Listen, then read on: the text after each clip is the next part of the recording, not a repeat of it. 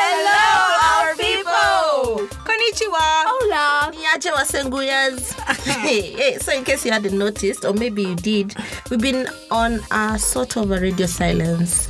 But don't worry, we are coming back with a bang real soon with more rib cracking and hopefully inspiring content. In the meantime, we know some of our people haven't had a chance to catch up on all the episodes. It's a travesty, really, and you know yourselves. so, here's a chance to get caught up so that you don't float like Rose after the Titanic sank. I still think Jank would have survived if Rose shared the door. Alafu, like, there was no other door floating around.